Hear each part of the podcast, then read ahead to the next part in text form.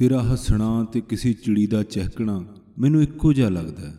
ਤੇਰਾ ਸੁਭਾਅ ਵੀ ਕਦੇ-ਕਦੇ ਆਜ਼ਾਦ ਫਿਜ਼ਾਵਾਂ 'ਚ ਉਡਾਰੀਆਂ ਲਾਉਂਦੇ ਪੰਛੀ ਜਿਹਾ ਲੱਗਦਾ ਹੈ। ਤੂੰ ਮੈਨੂੰ ਨਦੀ ਵਰਗੀ ਲੱਗਦੀ ਏ, ਜੋ ਆਪਣੀ ਹੀ ਚਾਲ ਵਿੱਚ ਮਸਤ ਵਹਿੰਦੀ ਹੈ ਨਾ ਹੀ ਉਸ ਥਾਂ ਦਾ ਝੋਰਾ ਜਿੱਥੋਂ ਤੁਰੀ ਏ, ਅਤੇ ਨਾ ਹੀ ਅਗਲੇ ਪੜਾਅ ਦੀ ਚਿੰਤਾ ਕਿ ਕਿਹੜੇ ਸਮੁੰਦਰ 'ਚ ਡਿੱਗਣਾ।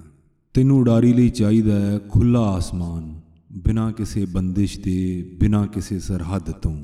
ਤੈਨੂੰ ਕਿਸੇ ਪੰਛੀ ਵਰਗਾ ਸੋਚ ਕੇ ਮੈਂ ਵੀ ਚਾਹਿਆ ਕਿ ਮੈਂ ਤੇਰੀ ਉਡਾਰੀ ਲਈ ਆਸਮਾਨ ਬਣਾ।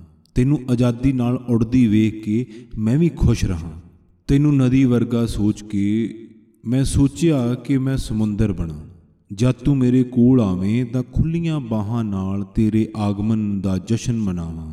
ਤੈਨੂੰ ਨਦੀ ਤੋਂ ਸਮੁੰਦਰ ਹੁੰਦੇ ਵੇਖ ਖੁਸ਼ ਹੋਵਾਂ ਜਾਂ ਖੁਦ ਨੂੰ ਸਮੁੰਦਰ ਤੋਂ ਨਦੀ ਹੁੰਦਾ ਵੇਖ।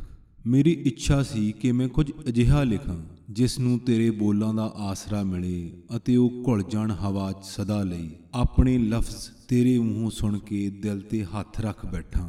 ਪਰ ਮੈਥੋਂ ਲੱਖ ਯਤਨ ਕਰਕੇ ਵੀ ਤੇਰੀ ਉਡਾਰੀ ਦੇ ਹਾਣ ਦਾ ਆਸਮਾਨ ਨਹੀਂ ਬਣਿਆ ਗਿਆ। ਮੈਥੋਂ ਲੱਖ ਯਤਨ ਕਰਕੇ ਵੀ ਤੇਰੇ ਵਹਾਅ ਅਤੇ ਰਵਾਨੀ ਦੇ ਹਾਣ ਦਾ ਸਮੁੰਦਰ ਨਹੀਂ ਬਣਿਆ ਗਿਆ। ਮੈਥੋਂ ਲੱਖ ਯਤਨ ਕਰਕੇ ਵੀ ਕਦੇ ਤੇਰੀ ਆਵਾਜ਼ ਦੇ ਹਾਣ ਦੇ ਲਫ਼ਜ਼ ਨਹੀਂ ਲਿਖੇ ਗਏ। ਮੇਰੀ ਜ਼ਿੰਦਗੀ ਦਾ ਇਹ ਅਧੂਰਾਪਨ ਸ਼ਾਇਦ ਕਦੀ ਮੁਕੰਮਲ ਨਾ ਹੋਵੇ। ਜਿਸਮ ਇਨਸਾਨ ਦਾ ਪਰ ਰੂਹ ਕਿਸੇ ਪੰਛੀ ਦੀ ਹੈ ਤੇਰੀ। ਤੈਨੂੰ ਸ਼ੌਂਕ ਸੀ ਉਡਾਰੀਆਂ ਦਾ। ਤੈਨੂੰ ਚਾਹੀਦਾ ਸੀ ਖੁੱਲਾ ਆਸਮਾਨ, ਆਜ਼ਾਦ ਫਿਜ਼ਾਵਾਂ। ਮੈਨੂੰ ਚਾਹ ਸੀ ਇਹਨਾਂ ਉਡਾਰੀਆਂ ਨੂੰ ਨੀਜ ਨਾਲ ਦੇਖਣ ਦਾ ਤੇ ਗਵਾਹ ਬਣਨ ਦਾ। ਆਸਮਾਨ ਤੋਂ ਬਿਹਤਰ ਹੋਰ ਕੀ ਹੋ ਸਕਦਾ ਸੀ? ਜੋ ਬਣੇ ਤੇਰੀਆਂ ਉਡਾਰੀਆਂ ਦਾ ਗਵਾਹ ਤੇ ਆਜ਼ਾਦ ਫਿਜ਼ਾਵਾਂ ਦਾ ਮਾਲਿਕ।